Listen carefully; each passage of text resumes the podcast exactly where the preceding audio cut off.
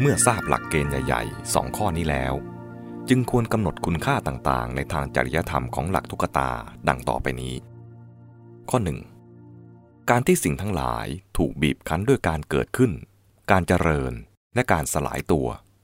ทำให้เกิดความกดดันขัดแย้ง และการที่จะทนอยู่ในสภาพเดิมตลอดไปไม่ได้ ภาวะเช่นนี้แสดงว่า สิ่งทั้งหลายมีความบกพร่อง มีความไม่สมบูรณ์อยู่ในตัว ความบกพร่องหรือความไม่สมบูรณ์นี้ ยิ่งมีมากขึ้นโดยสัมพันธ์กับการเวลาที่ผ่านไป และความเปลี่ยนแปลงที่เกิดขึ้นทั้งภายในและภายนอก เมื่อเป็นเช่นนี้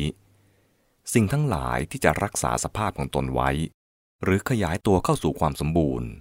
จึงต้องต่อสู้ดิ้นรนอยู่ตลอดเวลา การดำรงสภาพชีวิตที่ดีไว้ การนำชีวิตเข้าสู่ความเจริญและความสมบูรณ์ จึงต้องมีการแก้ไขปรับปรุงตัวอยู่ตลอดเวลา คุณค่าทางจริยธรรมของหลักกตา ข้อ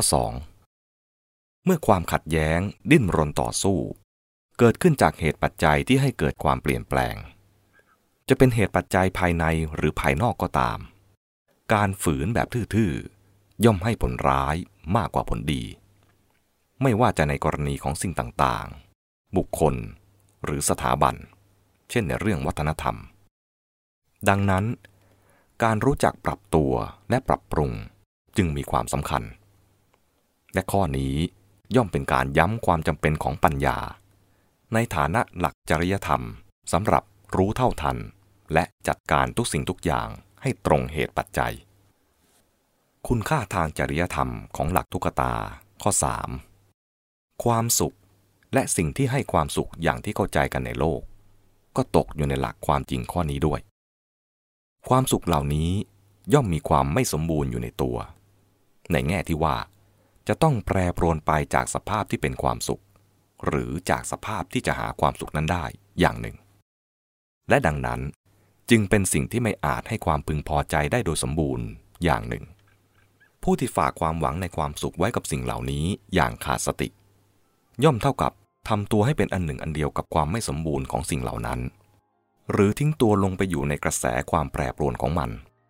แล้วถูกจุดลากกดดันและบีบคั้นเอาอย่างควบคุมตัวเองไม่ได้ สุดแต่สิ่งนั้นจะแปรปรวนไปอย่างไร ความหวังในความสุขมากเท่าใด เมื่อความแปรปรวนหรือผิดหวังเกิดขึ้น ความทุกข์ก็รุนแรงมากขึ้นตามอัตรา เป็นการหาความสุขชนิดขายตัวลงเป็นทาส หรือเอาค่าของชีวิตเป็นเดิมพัน ผู้หาความสุขที่ฉลาด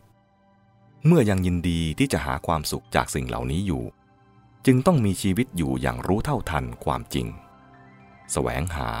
และเสวยความสุขอย่างมีสติสัมปชัญญะ โดยประการที่ว่า ความแปรปรวนของมันจะก่อโทษให้เกิดพิษภัย หรือเกิดความกระทบกระเทือนน้อยที่สุด พูดอีกอย่างหนึ่งว่า ถึงจะเป็นอย่างไร ก็ให้รักษาอิสรภาพของจิตใจไว้ให้ดีที่สุด